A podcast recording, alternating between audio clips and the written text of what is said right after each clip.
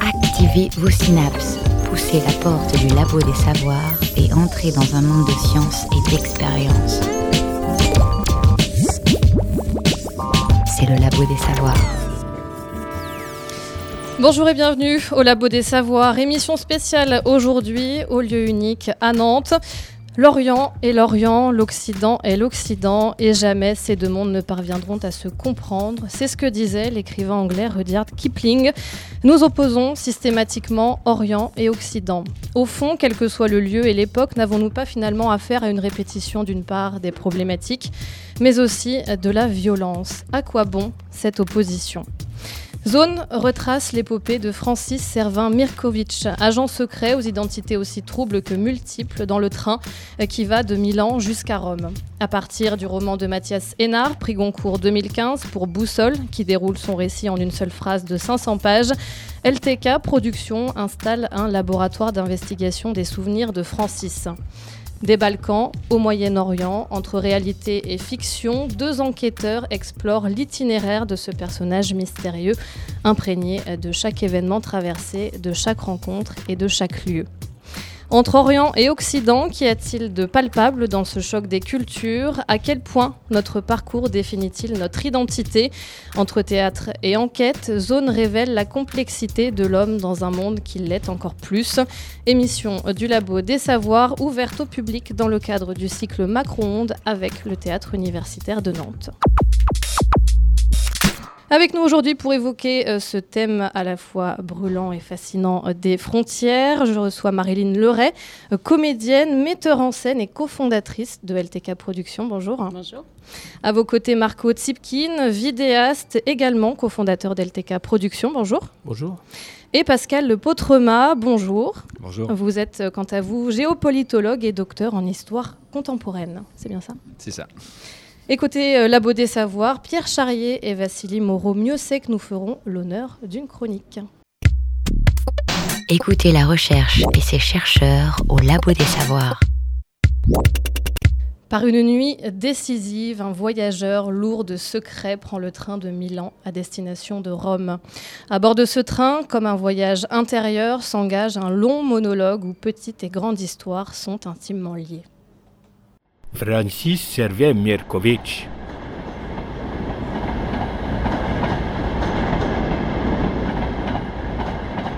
À la fois un individu dans un train traversant l'Italie, Milan, Rome, porteur d'un triste morceau du passé, dans une mallette en matière plastique tout à fait commune, euh, on s'inscrit le destin de centaines d'hommes morts ou sur le point de disparaître. Il a travaillé comme gratte-papier, homme de l'ombre, mouchard, informateur, après avoir été enfant, puis étudiant, puis soldat, pour une cause qui lui semblait juste et qu'il était sans doute.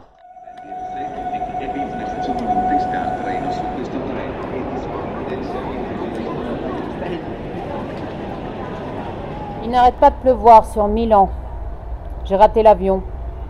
J'avais 1500 km de train devant moi, il m'en reste 500. Ce matin, les Alpes ont brillé comme des couteaux. Je tremblais d'épuisement sur mon siège sans pouvoir fermer l'œil comme un drogué, tout courbaturé. Je me suis parlé tout haut dans le train, ou tout bas. Je me sens très vieux. Je voudrais que le convoi continue, continue, qu'il aille jusqu'à Istanbul ou Syracuse, qu'il aille jusqu'au bout. Au moins lui, qu'il sache aller jusqu'au terme du trajet. J'ai pensé, oh, je suis bien à plaindre. Je me suis pris en pitié dans ce train dont le rythme vous ouvre l'âme plus sûrement qu'un scalpel. Je laisse tout filer. Tout s'enfuit. Tout est plus difficile par les temps qui courent. Bienvenue au Labo des Savoirs. Attention, recherche en cours. Voilà, premier extrait de cette pièce dont on parle aujourd'hui. Alors la pièce justement s'appelle Zone, euh, comme euh, le roman de Mathias Sénard dont elle s'inspire. Euh, cette zone justement, justement Marilyn Leray, est-ce qu'elle a des contours précis? Euh, Ouh là là.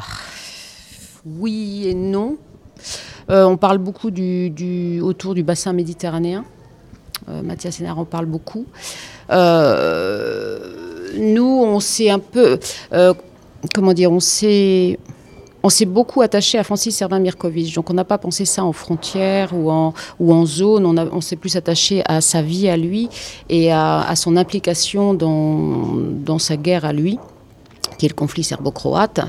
Et c'est vrai que les après adapter zone, ça a été difficile parce qu'il y a tellement de choses dans zone, il y a tellement de, de références à, tous les conflits autour du bassin méditerranéen et que ça a été difficile pour nous d'en extraire euh, un, comment dire, un morceau à chaque fois. Donc on a préféré se centraliser un peu sur Francis pour pouvoir avoir un fil. Et euh, c'est vrai qu'on a abordé le livre enfin moi en tout cas, pas du tout avec les histoires de frontières et tout ça. Donc pas de limite, euh, pas de frontières géographiques bien précises et pas de frontières temporel non plus non plus. Ou en tout cas un désordre assez euh, revendiqué finalement. Oui, bah comme, comme euh, est construit le livre. Hein. Le livre, c'est vraiment une mosaïque de, de faits et il euh, n'y a, pas de, a pas de chronologie. Donc, euh, et c'est ça qui est intéressant dans le livre, parce que c'est quand même un mec qui prend le train et qui, euh, et à un moment, c'est le fil de ses pensées. Et un mot, la lune, un paysage, une lumière va, va lui rappeler quelque chose et qui va, et c'est ça qui va nous emmener soit à raconter une petite histoire qui est rattachée à la grande histoire, soit à nous ramener euh, à un conflit. Et, et, nous, on voulait garder vraiment cette, cette construction et, et ce côté un peu labyrinthique. Euh, de, de l'écriture et, euh, et, du coup pour nous, pour notre construction au plateau. Pascal Le Potremas, vous avez envie de réagir? Ben, je, trouve qu'en fait, il n'y a pas de tumulte, il n'y a pas de désordre dans l'œuvre. Dans Parce que là, on parle en fait euh, d'hommes de l'ombre, d'acteurs de terrain. Et en fait, c'est une série de repères chronologiques sur des conflits contemporains marquants. Et il y a un fil conducteur parce qu'on a des rapports de force géopolitiques des rapports de force euh, euh, axés sur des doctrines, des dogmes politiques, euh, et on pourrait y rajouter aussi les dogmes religieux. Donc c'est une constante qu'on observe finalement et qui a commencé à se positionner, c'est vrai, dès le Moyen Âge. mais finalement, la situation que vous peignez, elle a commencé à se mettre en place au XIXe siècle. Donc en somme, elle est totalement logique. Mm. Mm.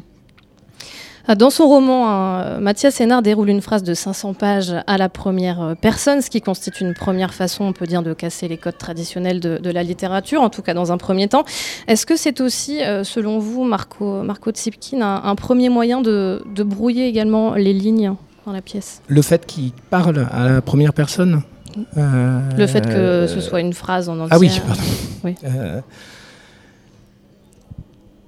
Oui, euh, je ne sais pas si ça brouille les pistes. Bon, pour moi, c'est euh, euh, un fil de pensée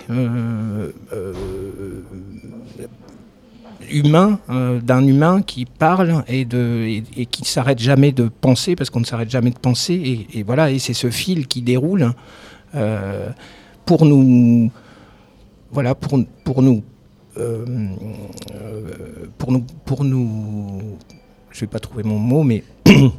pour nous confronter à notre propre humanité ou à notre propre déshumanité. Voilà, enfin, c'est tout simplement aussi, moi pour moi, aussi simple que ça à la lecture de, de ce mhm. livre.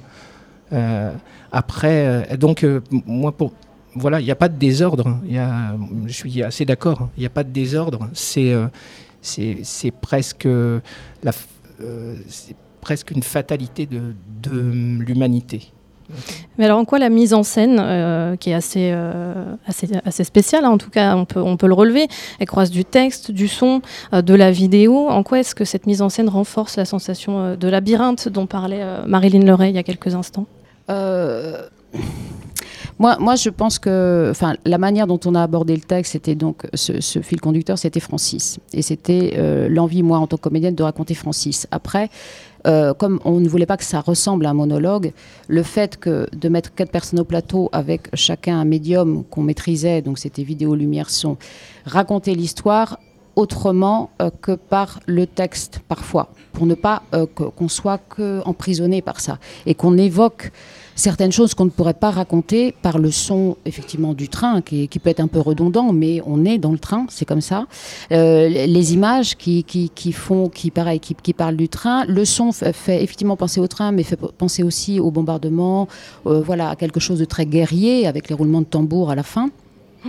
Donc tous ces médiums-là, euh, moi j'avais envie qu'ils se, qu'ils se voient vraiment, qu'on voit se construire les choses en direct. Et pour euh, être vraiment dans un système de bah, on va vous raconter l'histoire maintenant, même si on sait bien que c'est du théâtre et qu'on a répété. Mais euh, voilà, en direct, on vous raconte l'histoire, vous allez nous voir faire les choses pour euh, vous emmener un peu dans le bouquin, dans cette écriture. Ça, ça aide à la mise dans l'ambiance un petit peu de- du livre finalement. Oui, puis moi, euh, en plus, sincèrement, euh, euh, en tant que comédienne, je ne voulais pas être toute seule sur- au plateau aussi. Il y a, il y a une histoire d'équipe et Mhm. de, déf- de défendre les choses. d'un certain... C'est une langue qui demande un engagement, une implication quand même. Et, euh, et, et je- et j'ai l'impression que tous les quatre, on est impliqués dans, dans cette histoire, dans cette façon de dire, dans, dans, dans, dans ces, ces récits et, ces, et cette violence qui est, qui est dite. Et, euh, et- et voilà pourquoi, le pourquoi de, de chaque, euh, chaque médium sur le plateau. Alors la pièce navigue entre évocation d'événements historiques, Pascal Le Potrema le, le soulignait, et souvenirs euh, intimes du personnage de, de Francis. Qu'est-ce que ces deux histoires finalement s'apportent euh, l'une à l'autre? Bah, moi, j'ai vu ça comme. euh, ça aurait été que de la grande histoire. Moi, je sais que le livre m'aurait ennuyé. Le fait qu'il qu'il ait des récits très personnels, très humains, sur, sur des petites choses, parfois anecdotiques, euh, nous renvoie à l'homme euh, dans, tout ce qui est fragile, euh, dans des situations cocasses. et, moi, c'est ça qui me plaisait à dire. Et, et- du coup, moi, ça m'a permis, en lisant le livre et après en travaillant dessus et en faisant des recherches, parce qu'il y avait beaucoup de choses qui me manquaient au départ, ça m'a permis de comprendre certaines connexions après, parce que du coup, l'entrée dans dans, dans les grands conflits, les choses qui sont un peu compliquées. Le conflit, le conflit serbo-croate est- n'est pas simple. Enfin, moi, je ne le trouvais pas simple à comprendre euh, au, départ, donc on a fait beaucoup de recherches. Mais le fait de passer par Francis, par ce, cette histoire du cochon, par, euh, eh bien, d'un coup, c'est comme s'il nous attirait euh, assez finement vers quelque chose qu'on ne voulait pas trop voir. Et puis à un moment donné, on dit bah oui, bah, on va, je vais quand même me- renseigner pour savoir ce que, comment ça s'est passé et tout ça. Et j'ai l'im- j'ai l'impression d'apprendre, qui, qui nous amène à apprendre et à être curieux.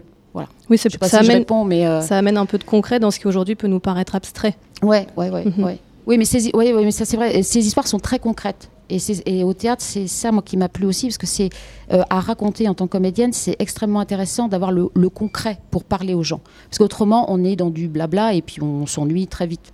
Et, euh, et, ça- et ça, dans son texte, c'est- c'est très, c'est très vrai, le, le concret de- des, des petites histoires. Marco Tsepkin, vous voulez ajouter quelque chose? Oui, euh, moi ça me rappelle aussi les conférences que peuvent avoir des historiens, que moi j'ai entendu étant euh, un, un féru de, de radio, j'écoute beaucoup des historiens par exemple qui font des conférences et à chaque fois je les écoute et, et souvent les bons historiens, enfin moi ceux qui me plaisent, c'est ceux qui vont aller chercher aussi le récit qui est plus intimiste, plus personnel, plus sur telle et telle personne. Donc je- moi ça, me- ça me rappelle aussi ça et, ça, et c'est pour ça qu'on a aimé aussi ce livre. Vous avez voulu faire de la vulgarisation finalement Non, non, non. Parce qu'on n'est pas là. Pascal Le Potrema. Moi, j'ai trouvé que l'œuvre était e- excellente parce que je, je- je- connais euh, un peu le milieu de la guerre de Londres. J'ai rencontré quand même pas mal d'agents. Et je trouve que ça résume tout à fait bien euh, le tumulte euh, mental, psychique de ces hommes. Parce qu'en somme, euh, c'est aussi ça l'œuvre. C'est être à l'intérieur de la tête d'un agent. Mm. qui au-delà des enjeux géopolitiques, eh bien en fait est aussi quelque part une victime. Mm. C'est une petite main entre guillemets, mais noble pourtant, mais qui se sacrifie psychiquement, psychologiquement, même s'il est prêt à supporter euh, euh, l'innommable, les ignominies, à, à- porter et à donner la mort. Il n'empêche que ce sont des hommes après qui vivent tout au long de leur vie avec les souvenirs et avec les spectres. Et c'est vrai que du coup, après, quand on leur propose euh, des constructions dans une vie dite normale, rencontrer une femme, euh, construire une vie normale, euh, ils sont complètement décalés. Mm. Et je trouve que l'œuvre résume pas mal Oui, euh, oui, tous oui. ces aspects-là. Ouais, tout à fait. Francis Servin-Mirkovitch traverse l'histoire à travers différents conflits. À la guerre des Balkans en Croatie de 91 à 95, la guerre du Liban de 75 à 90, la guerre d'Espagne de 36 à 39. Euh, L'évocation de ces temps de guerre démontre, euh, Pascal Le Potrema, que la, la question des frontières et des territoires est quand même récurrente euh, dans tous les conflits finalement, ou, ou presque. Si c'est pas la, cause, c'est la conséquence. Non, justement. Et c'est là qu'il faut éviter le piège. Euh, c'est vrai qu'aujourd'hui, on a tendance un petit peu, de façon euh, euh, honnête aussi, hein, mais souvent à entendre le raccourci oh, ben, le nationalisme égale le, ou le patriotisme égale le nationalisme. Nationalisme, ça rappelle les guerres. En fait, vous vous rendez compte que depuis l'aube des temps, quelle que soit la construction sociétale, on se rend compte que même à l'époque des hommes préhistoriques, euh, dès qu'il y avait une structure un clanique, euh, un petit territoire à défendre, euh, il était question de protéger les femmes et les enfants. C'était l'avenir. Bon, au gré des siècles, avec la construction des États, on a mis en place une souveraineté nationale, que ce soit une monarchie ou une démocratie, mais on part avec l'idée qu'à partir d'un territoire donné, c'est forger un ensemble identitaire autour d'une culture commune, des langues imposées parfois par la force. Regardez le français au détriment des, langues régionales.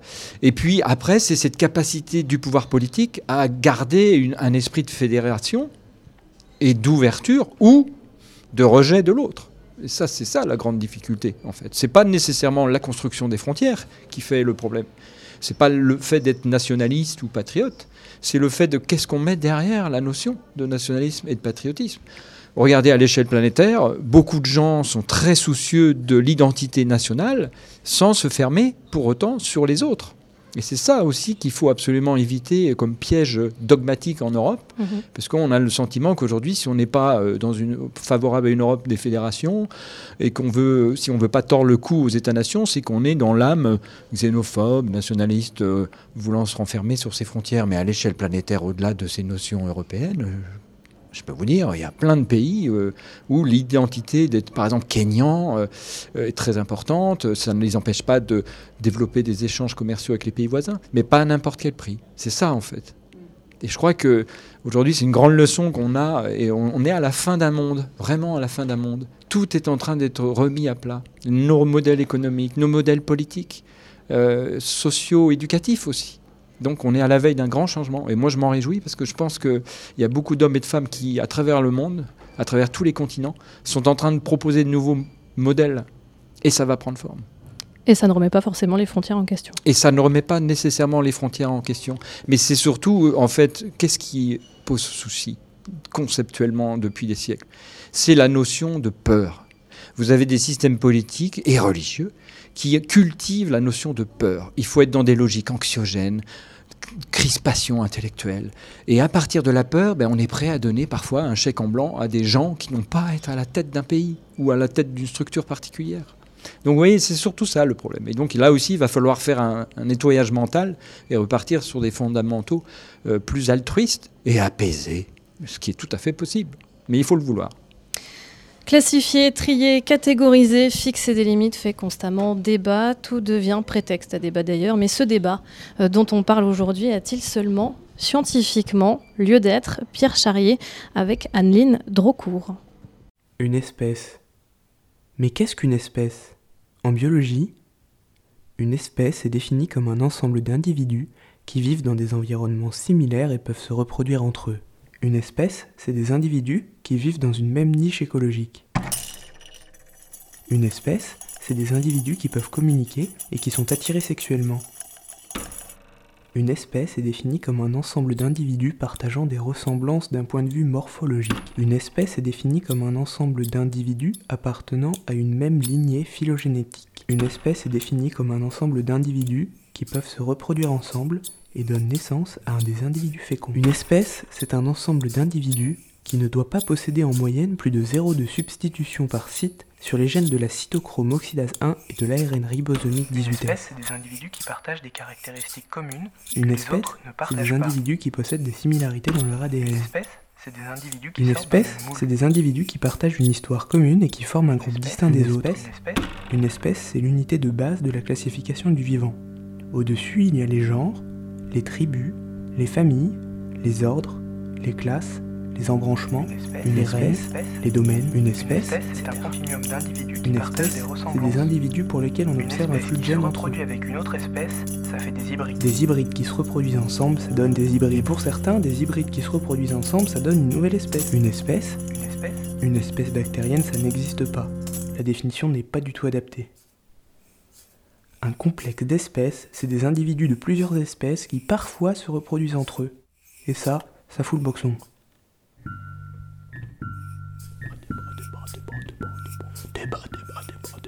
Mais la notion d'espèce ferait-elle débat? Débat, le débat. Débat Le grand Un débat C'est un débat. Le grand débat. Du débat, c'est le débat. C'est le grand débat. C'est un débat.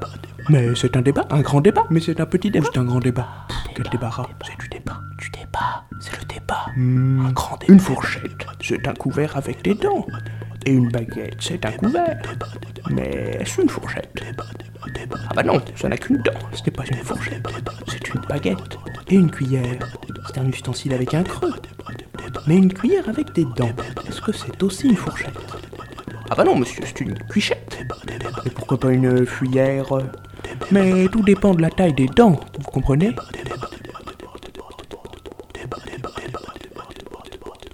Non. La notion d'espèce ne fait pas débat. Il y a plusieurs définitions d'espèce. La notion d'espèce est pratique. C'est une délimitation que l'on fait et qui est dépendante de l'objet d'étude, de la question de recherche ou de l'objectif. Ce qui peut faire débat, c'est quelle est la meilleure définition de l'espèce pour une question donnée, pour classer le vivant par exemple, ou bien recenser la biodiversité. Depuis Darwin, la biologie a quitté l'essentialisme. Le monde vivant est un continuum d'individus avec certains plus proches que d'autres. Définir une espèce, c'est tracer un trait. Et c'est pratique, puisque ça permet de, saisir la complexité du vivant en regroupant des individus qui nous semblent partager des similarités. Mais les frontières entre espèces sont mouvantes. Il suffit de s'entendre sur la définition, avant son usage, et tout le monde est content. Historiquement, chercher à donner une définition précise à des continuums a conduit au pire, comme ce fut le cas lorsqu'on a cherché à définir l'humain. Je vous renvoie à la lecture de Qu'est-ce que l'humain qui retranscrit la discussion entre l'anthropologue Pascal Pic, l'historien et philosophe des sciences Michel Serres et le neurobiologiste Jean-Didier Vincent. Vous pourriez aussi lire La malmesure de l'homme écrit par l'évolutionniste Stephen Jay Gould, qui est un contemporain de Richard Dawkins. Les frontières finalement c'est un peu pareil. C'est avant tout un moyen de faire des boîtes, d'organiser, de regrouper. Alors je vous pose la question. Les frontières, ça fait débat chez vous?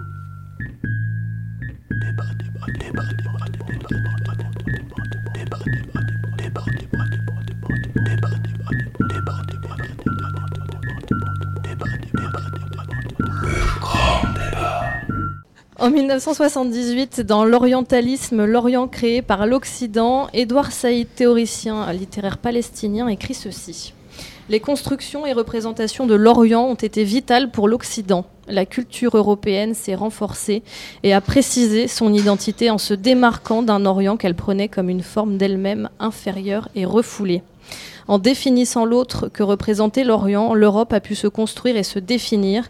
L'Orient, ce rival culturel qu'elle s'est imaginé, lui renvoyait une image, une idée, une personnalité et une expérience contrastée, voire opposée à ce que l'Europe voulait être et se voyait être. Fin de citation. Euh, Pascal Le Potremin, euh, les frontières, ça va rejoindre, je pense, votre propos de tout à l'heure. Est-ce qu'on peut dire que les frontières sont finalement là pour servir d'un côté comme de l'autre hein, euh, une définition que nous avons de, notre propre civilisation? Elles sont un peu le prolongement parce que. euh, Et après, regardez les frontières, c'est vrai qu'à l'époque coloniale, elles ont été, établies de façon artificielle. Vous regardez l'Afrique, traité de Berlin, négociations entre les grandes puissances occidentales européennes, effectivement, euh, épris de scientisme, de supériorité par rapport à ces. Et on s'organise autour d'une carte et on tire des grands traits à partir des lignes de Talweg, euh, des méridiens, des parallèles, etc.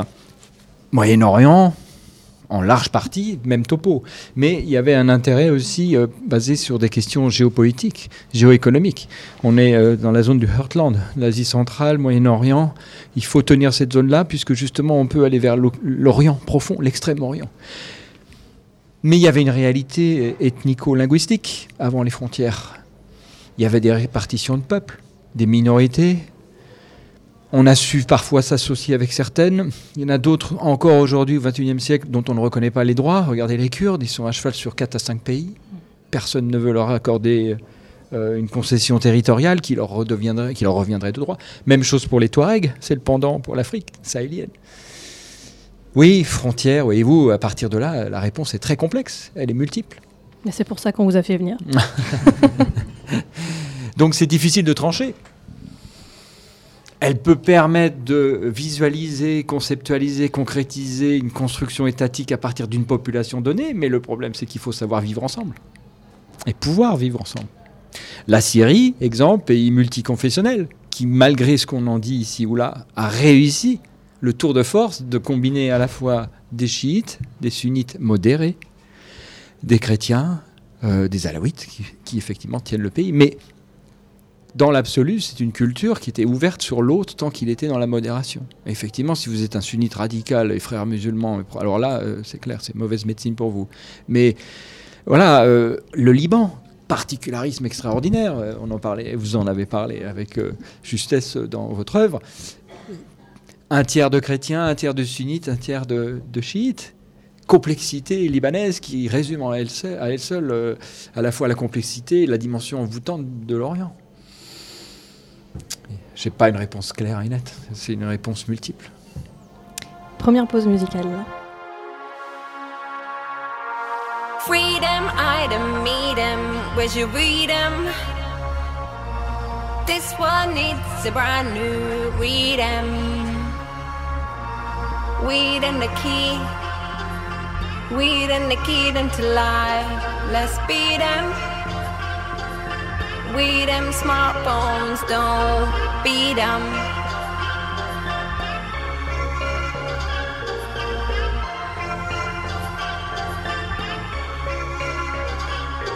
Give it in and in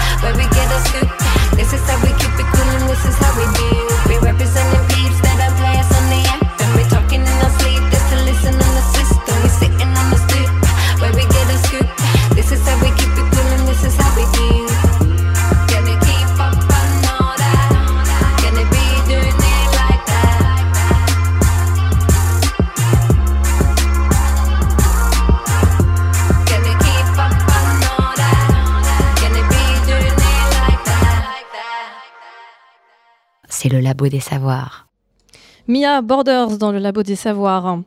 Le couple Orient-Occident apparaît comme une constante de l'histoire, cohabitation de deux essences fondamentales qui s'influencent et se brassent réciproquement dans la paix comme dans la guerre sans jamais se mélanger durablement.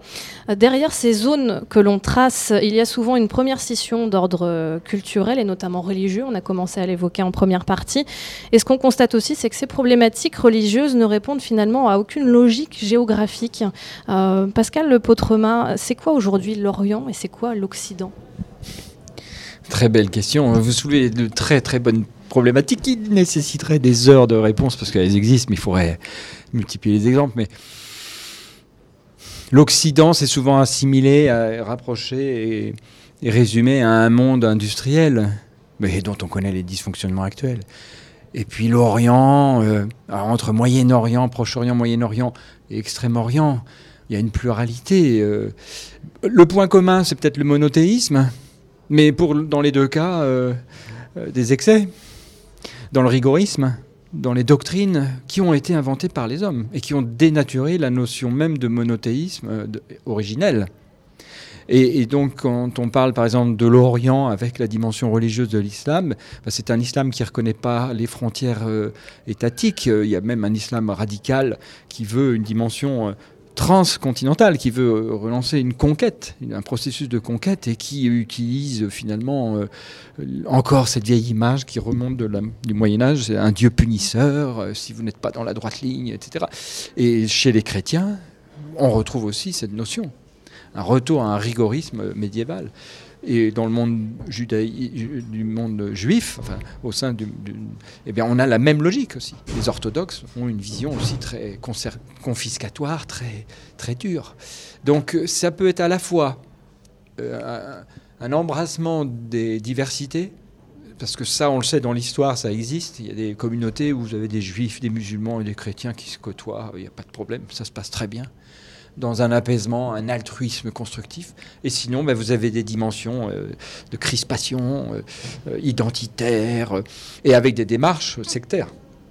Et donc qui donnent lieu à des communautarismes exacerbés, agressifs, pugnaces, belliqueux et, qui sont totalement bah, déstructurants et, et- et- et qui, euh, en fait, ne font que contribuer à, à rendre le monde euh, à la fois euh, plur- pluriel, un monde en ébullition, tumultueux, dont on ne voit pas trop encore, c'est vrai, effectivement, euh, une, un calme après la tempête. très Dans, l'imaginaire collectif commun, en tout cas aujourd'hui, quand on parle de frontières Orient-Occident, on ne pense pas à, l'extrême-orient, on pense à la zone méditerranéenne dont il est question euh, dans vrai. la pièce. On- donc Mm. il y a bien une- cette idée sous-jacente que la religion est fortement assimilée à ces, à Bah, ces thématiques de frontières. L'Orient, enfin le Moyen-Orient, c'est là où sont nés les, les monothéismes. Hein, donc euh, euh, c'est un point d'ancrage très important pour l'identité. Euh, c'est aussi là où est née en partie d'ailleurs euh, l'agriculture, l'écriture. Euh, et après, ben, effectivement, euh, euh, depuis, depuis l'Antiquité, il y a les processus identitaires très forts qui ont été réaffirmés au gré des siècles. Bon, il y a la période des croisades, comme on sait. Après, il y a la réaffirmation du sionisme qui dit, ben voilà, revenons à la terre de nos ancêtres, nous, peuple juif, qui avons été victimes de pogroms multiples en Europe centrale et orientale, et légitimement, on leur leur, leur terre, mais qui doivent partager.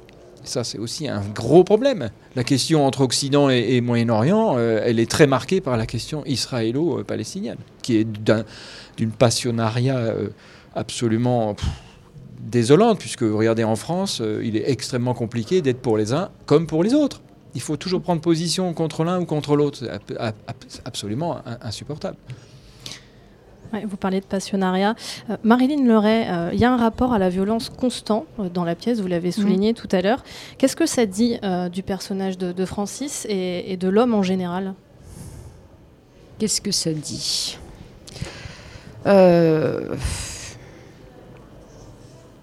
Moi, la violence, ça me. J'ai choisi Francis aussi parce que je, je pense que. Enfin, ça me pose question. Je, suis. euh, par exemple, quand Francis parle dans le bouquin qu'il a, euh, tranché la tête d'un- jeune musulman et qu'il a fait ça.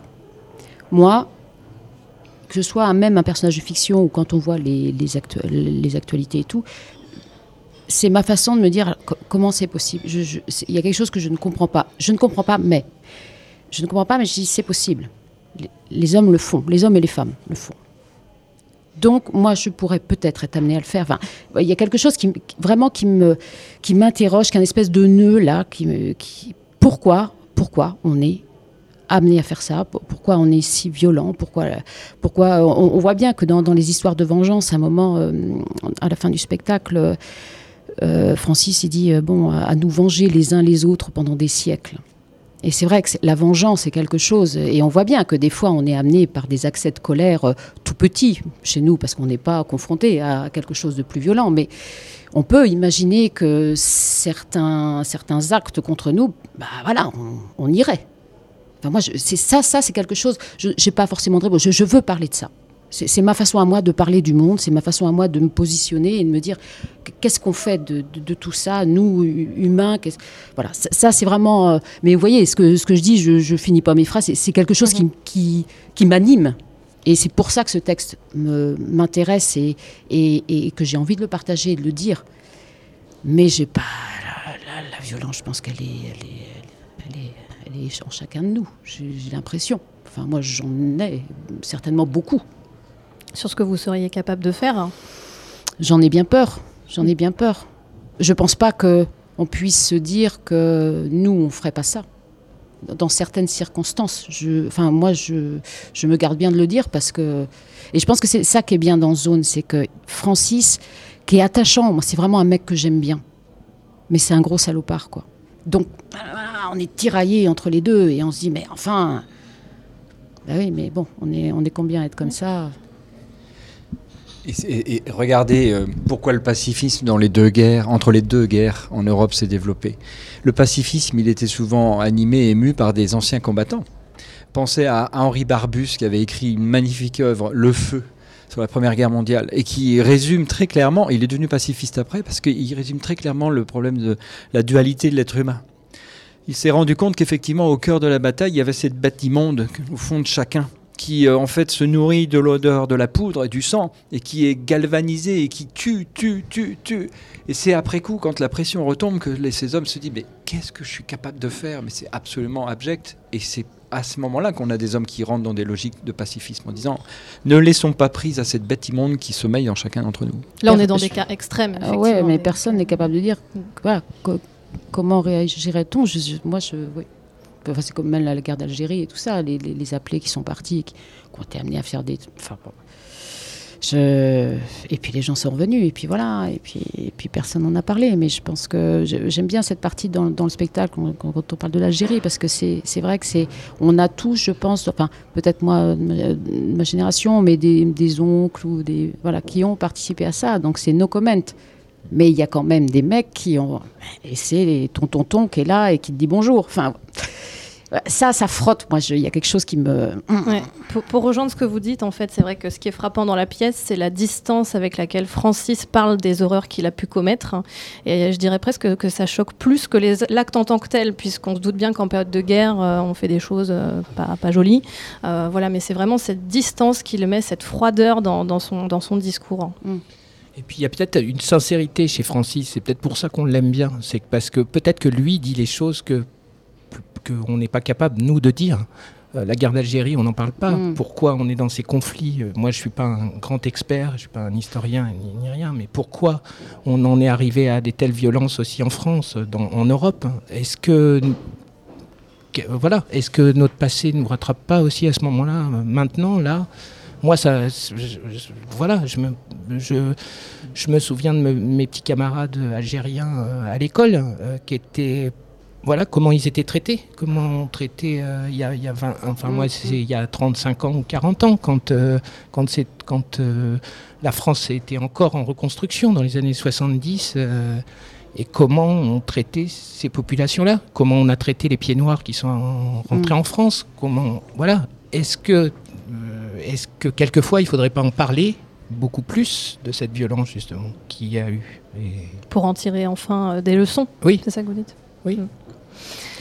Les conflits, les frontières euh, impactent euh, une époque et toutes celles euh, qui suivent. hein, c'est plus ou moins ce qu'on vient de se dire. Comment est-ce qu'on traite la question des responsabilités, Pascal Le Potrema, d'un point de vue géopolitique? Déjà, on s'en tient, et ça c'est un petit peu notre cordon ombilical, c'est la ligne de vie, on, se rattache aux, conventions internationales, les textes de la euh, de Genève, euh, qui ont un demi-siècle d'écart quasiment, hein, euh, c'est 1907 et 1946. Principe de respect des, des populations civiles et droits et devoirs des belligérants dans les crises et les conflits. Il y a des armes à ne pas utiliser, il y a des choses à respecter, on doit respecter les prisonniers de guerre, etc. Et on sait qu'en fait, finalement, depuis, malgré la création et la signature de ces conventions, de manière récurrente, on a pléthore de violations des droits de l'homme, de crimes de guerre, crimes contre l'humanité, de processus génocidaires euh, en- engagés et pour lesquels, eh bien, parfois, ici ou là, on, voit le tribunal pénal international qui est de construction totalement nouvelle et, très, très, très tardive. hein. C'est quand même les années 2000 seulement. Ce sont les, les années. Tribunal pénal international euh, de la Haye, euh, qui a, euh, même dans les années 90, euh, il y avait déjà les prémices avec la traque, deuxième moitié des années 90, des criminels de guerre de l'ex-Yougoslavie. Mais aujourd'hui, il y a pléthore de conflits africains. Regardez, même le président Omar El-Béchir au Soudan. Euh, Personnellement, je l'ai dans mon collimateur. C'est un homme qui a 11 chefs d'inculpation à son égard, donc crimes de guerre, crimes contre l'humanité, euh, processus de génocide au Darfour, et pourtant, eh, il est toujours en circulation. Il est même protégé par l'Union africaine, qui s'est euh, opposée à son arrestation il y a quelques mois euh, en, Afrique du Sud, lorsqu'il y avait un sommet de l'Union africaine. Donc oui, il y a des textes, il y a des hommes et des femmes qui, ici ou là, disent ces hommes-là, un tel doit être arrêté.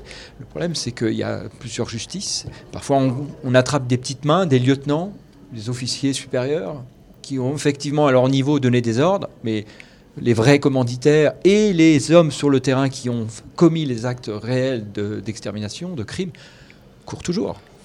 Mais est-ce que justement le fait que l'Occident soit à l'origine du tracé arbitraire de beaucoup de frontières en Afrique, au Moyen-Orient, ça n'entretient pas, euh, c'est pas une façon aussi d'entretenir euh, des, des dissidences euh, aujourd'hui encore on, Ouais. peut, on peut quand même pointer du doigt que l'Occident, en tout cas dans. l'Europe, a une responsabilité indéniable dans, dans les conflits qui perdurent aujourd'hui. euh. Oui, dans un certain nombre d'entre eux.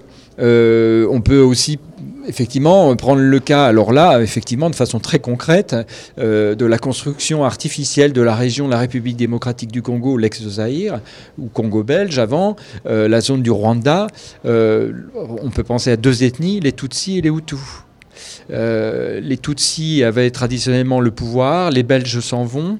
Ils disent bah, tiens, on va donner le pouvoir aux Hutus, qui étaient des agriculteurs. Les Tutsis étaient plus des éleveurs. Les Hutus, euh, beaucoup d'amertume, euh, de volonté de se venger de, la suprématie Tutsi. Et regardez ce à quoi ça a conduit. Divers massacres dans les années 60, 70, et puis le summum, euh, le génocide du Rwanda en 1994, dont on a été plus ou moins responsable, puisqu'on a mis trois mois à intervenir avant d'arrêter la mort de près de 800 000 personnes. Mais c'est justement parce qu'on sait qu'on a une responsabilité là-dedans. Enfin, je dis on. L'Europe. C'est peut-être ça qui crée l'inertie aussi. Et, non et pas seulement que l'Europe, puisque vous Mm. avez même maintenant des multinationales chinoises, au même titre que les anglo-saxonnes et, et les européennes euh, ou françaises, qui euh, euh, savent très bien aussi profiter de chaos régionaux. Euh, avec le jeu de milices qui vont venir procéder à une politique de terreur dans une région, faire la politique de terre brûlée, chasser les populations locales et laisser le champ libre à l'extraction de minerais à haute valeur ajoutée, qui ensuite sont pris, récupérés vers le Rwanda, pris en charge par des multinationales chinoises anglo-saxonnes, et ensuite cela va constituer euh, nos écrans à cristaux liquides des ordinateurs, téléphones mobiles et téléviseurs. Sur fond de néo-esclavagisme, puisque vous avez des groupes euh, miniers qui vont exploiter des, gamins, 8-9 ans, euh, qui vont récupérer à main nue des matières radioactives, le coltan, etc. Est-ce qu'il ne faudrait pas créer, alors justement, après le tribunal international de la Haye, un tribunal contre justement ces multinationales, enfin, pour se battre contre ces multinationales qui quand même sont souvent euh, à l'origine de- des conflits même. Là, il faut s'en prendre au lobby, alors je vous Oui. souhaite un bon courage. Non, non, mais je dis ça. C'est- en général, ça démarre comme ça. et sans euh, et, en, en omettant de procéder à un principe clé que même Adam Smith avait mis en avant dans la, la notion du libéralisme, qui est une très belle chose, c'est la redistribution de la richesse. Si on était dans des logiques plus équitables, redistribuer la richesse, je peux vous dire, il y a pléthore de conflits, de tensions euh, identitaires, religieuses qui n'existeraient pas. Et tout le monde serait heureux, heureux. Les multinationales pourraient certes engranger des bénéfices, mais il y aurait une meilleure répartition, plus d'équité dans la- le partage de la richesse. On va faire un petit peu de, de géographie. Euh, une frontière peut parfois, peut parfois en cacher d'autres. Vassili Moromiosek. À la France, quelle frontière pour un pays plus grand qu'il ne le croit? Alors, on a tous eu des cours de géographie à l'école durant lesquels on a plus ou moins retenu que la France, c'est un espèce d'hexagone avec des côtés où il y a la mer, un côté où il y a des buveurs de bière et un autre côté avec des gens qui parlent fort. D'ailleurs, à l'école, je comprenais pas trop pourquoi la géo était enseignée par la prof d'histoire. On appelait carrément la matière histoire-géographie. Pa- Paradoxalement, il m'a fallu mon quasi-échec scolaire pour comprendre que les frontières étaient directement liées aux événements du passé. Sur le continent, bien sûr, on pense aux guerres, même avant que la France soit France, on s'entretuait déjà pour du terrain. Il y avait aussi le jeu des alliances et des mariages, on pense aussi aux découvertes d'espaces vierges, et les découvertes d'espaces qu'on a considérés vierges, mais qu'on s'est quand même attribués parce que euh, ces gens avec des pagnes et des plumes sur la tête, ça va 5 minutes, mais on va pas les considérer comme des égaux non plus. Et finalement, lorsqu'il n'y avait plus trop de choses à découvrir, rien de mieux que de s'accaparer des pays entiers pour les convertir, euh, pardon, les, les euh, pardon, euh, pour faire des échanges culturels, n'est-ce pas? Les frontières n'ont pas cessé de bouger depuis l'an de grâce 843 avec le traité de Verdun. Ce traité sépara alors officiellement la France de la Germanie. Au travers de ces évolutions, certaines frontières restent insolites, en voici certaines. On a d'abord les petites frontières avec Monaco, seulement 4,4 km, et Andorre, 56,6 km, mais il y a aussi une particularité avec l'enclave espagnole de Livia. À l'intérieur des frontières françaises, dans le département des Pyrénées-Orientales, se trouve la petite ville de Livia et deux hameaux, appartenant à l'Espagne. Pour rejoindre leur pays, les habitants doivent donc passer par la France. Continuons avec les frontières auxquelles personne ne pense. Moi qui suis un peu un néophyte de la géographie, j'ai été étonné en préparant cette chronique d'apprendre qu'il existait une frontière terrestre entre la France et le Royaume-Uni. Si, si, ça existe. Euh, C'est avec euh, le traité de Canterbury, signé en 1986, euh, qui stipule qu'il y a une frontière terrestre entre le Royaume-Uni et la France dans le tunnel sous la Manche. Oui, oui, même sous l'eau, ça compte. D'ailleurs, en parlant de frontières terrestres peu connues, on a aussi les Pays-Bas. Oui, oui. Alors normalement, il y a la Belgique qui nous sépare, sauf que sur l'île de Saint-Martin. En effet, cette île est coupée en deux avec une partie française, une collectivité d'outre-mer, et une partie appartenant au Royaume des Pays-Bas. Et en dessous des Antilles, on a quoi? Un département français d'outre-mer qui a fait parler de lui récemment, la Guyane. Sauf qu'on n'a pas trop conscience, nous autres métropolitains, que nous sommes frontaliers avec le Suriname et surtout le Brésil avec qui nous partageons notre plus longue frontière, 730 km. On pourrait poursuivre, mais on en sortirait des frontières terrestres. Cela dit, les frontières maritimes sont très importantes également. D'ailleurs, la France est le deuxième pays en termes de superficie des eaux territoriales après les États-Unis. C'est notamment grâce à toutes les îles des Antilles, Saint-Pierre et Miquelon à côté du Canada, les îles françaises de l'océan Indien comme Mayotte ou La Réunion, la Polynésie française dans l'océan Pacifique, et même des îles minuscules abritant uniquement des animaux. C'est le cas de l'île de Tromelin, un banc de sable ne faisant que 1,5 km de long.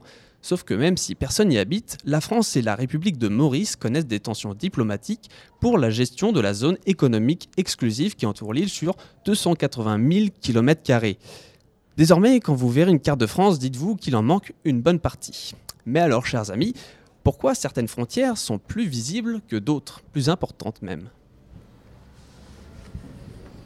Pascal Le C'était une question, une vraie. C'était pas juste une conclusion. Ce que Vassili, je pense, essayait de, de- de mettre en avant aussi, c'est que quand on pense frontières pour s'en tenir à la France, on- on n'envisage même pas les frontières de nos départements d'outre-mer qui finalement sont censés aussi être des portes vers des cultures qu'on pense éloignées, euh, mais qui ne le sont pas tant que ça. Non, ça ne devrait pas l'être, mais ça l'est maintenant devenu. Parce que les dom-toms, euh, oui, on les garde aussi pour avoir une zone économique exclusive et, extensive, euh, mais on se rend compte que comme il y a un mal-être euh, planétaire global au niveau euh, socio-économique, euh, eh bien, ce sont des points d'entrée de populations qui sont en, en désespérance matérielle, qui voudraient avoir des aides sociales des- et qui viennent se greffer. Alors, vous avez plein de territoires, hein, euh, dans, dans la zone de l'Afrique, euh, en Guyane, il y a le vrai problème aussi des, des clandestins. Enfin, c'est énorme. Est-ce qu'on peut dire que les frontières, finalement, c'est plus une vue de l'esprit avant d'être des lignes formellement tracées? C'est d'abord aussi un point d'appartenance.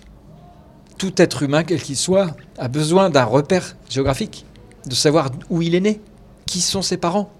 Même, oui, euh, si on veut transposer dans la dimension sociologique euh, des banques de sperme et des, eh bien, même quand on a dit, bah voilà, euh, vous allez vous faire inséminer, il y aura euh, non-identification du donneur ou du géniteur. On s'aperçoit qu'on a changé complètement de braquet à ce niveau-là parce qu'on a créé des générations de gens qui, une fois devenus soit adolescents ou jeunes adultes, passent leur temps à savoir d'où ils viennent.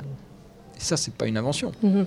Donc toujours, on a besoin d'un repère s'ancrer sur un territoire. Et même ceux qui sont des réfugiés, légitimement, s'ils sont en harmonie avec leur conscience, hein, franchement, s'ils sont intègres et s'ils ont vraiment, je dis encore une fois, une res- un ressenti, un équilibre avec leur conscience, aspirent à un moment ou à un autre à retourner sur leur territoire d'origine.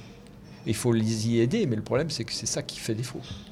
Marilyn, euh, Marilyn Leray, euh, donc Francis Mirkovitch euh, change de vie, prend un nouveau, un nouveau départ. Pour ça, il change de pays. Il traverse donc justement des frontières. Mm. En quoi est-ce que ça l'aide dans sa démarche?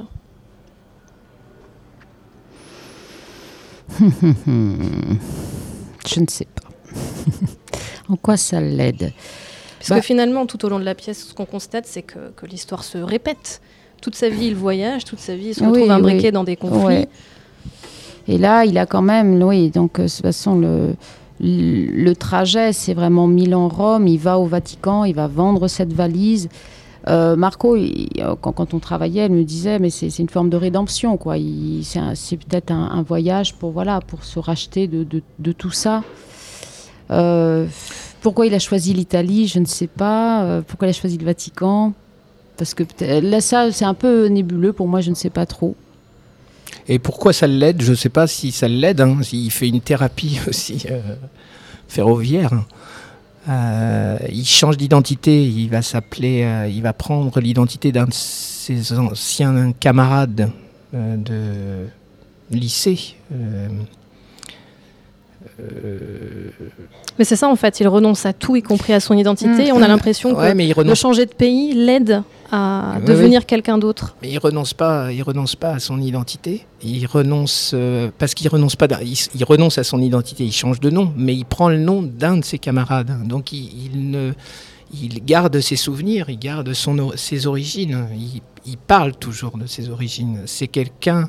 Donc c'est peut-être euh, le contraire d'un réfugié. C'est quelqu'un, euh, lui, qui, enfin moi, j'ai l'impression qu'il garde avec lui tous ses bagages et d'où il vient, d'où il est, même s'il est perdu et que c'est quelqu'un de perdu. C'est le paradoxe. Il est, c'est un, homme perdu qui va être perdu jusqu'à la fin, parce que finalement, euh, qu'est-ce qu'il va faire à Rome euh, et Il le dit, il dit, je ne sais pas. Enfin, donc il y a ce paradoxe de cet homme qui euh, change d'identité, veut changer de vie et garde avec lui toute sa vie et toutes ses voilà, tout- tous ses souvenirs. Oui, il n'arrive pas forcément à se son- débarrasser. Alors, oui et non, parce qu'après, il y a la fin où je pense quand même que, que si, mais. euh, et, euh, On n'est pas d'accord sur la c'est- fin. Oui. Comme c'est bourré de références quand même, ce bouquin, euh, il fait euh, référence à la modification euh, de Butor où cet homme monte dans le train et puis tout le trajet, il doit aller retrouver une femme et puis et puis et puis et puis au final, il change d'avis en fait dans ce dans ce trajet. Et et à, chaque fois, enfin, moi je vous en parlerai très mal parce que je ne suis pas je ne suis pas une universitaire et tout ça, mais on a beaucoup bossé avec Françoise Nicole qui est d'ailleurs dans le spectacle à un moment donné pendant la pause. Et elle nous a beaucoup expliqué que, que voilà, il y a énormément de références. Et tout est par rapport soit à une référence littéraire, soit et ça c'est vrai que moi c'est quelque chose que je maîtrise mal, que j'avais pas forcément besoin pour le plateau. Et euh, bon qu- qu'il aille en, en Italie, moi j'ai posé la question à Mathias Sénard, par exemple, pourquoi ce trajet Milan-Rome et, euh, et pourquoi cette heure-là de ça. Et puis il m'a dit, bah, je l'ai fait deux jours et rien que, euh, comment dire, décrire tous les paysages, ça, me prenait trop de temps, donc je l'ai fait de nuit. Il y a des choses comme ça, des petites choses qui sont drôles, moi que j'aime bien, parce que voilà, des fois on se pose des questions, puis bon, à un moment, il faut être pragmatique. Je vais le faire de nuit, comme ça, les paysages, je les verrai pas et je verrai des lumières et ce sera très bien. Voilà. Bon, après, euh, on n'a peut-être pas très bien répondu à la question, mais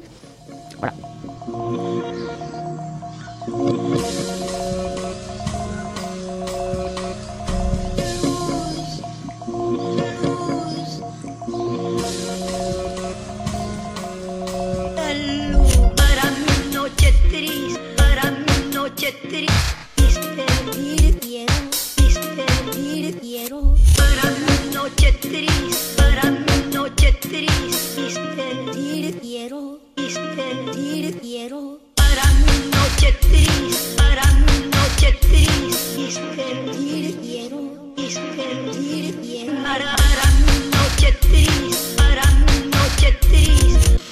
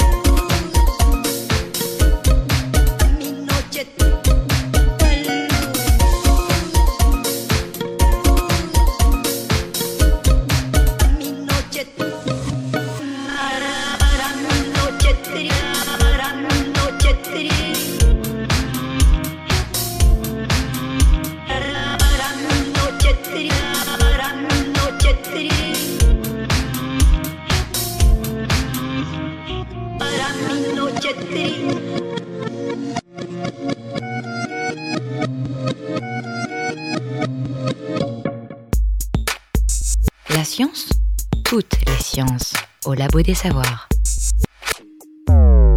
Frontières, bornes, délimitation, démarcation, limites, l'homme n'a de cesse de construire des murs, de tracer des lignes.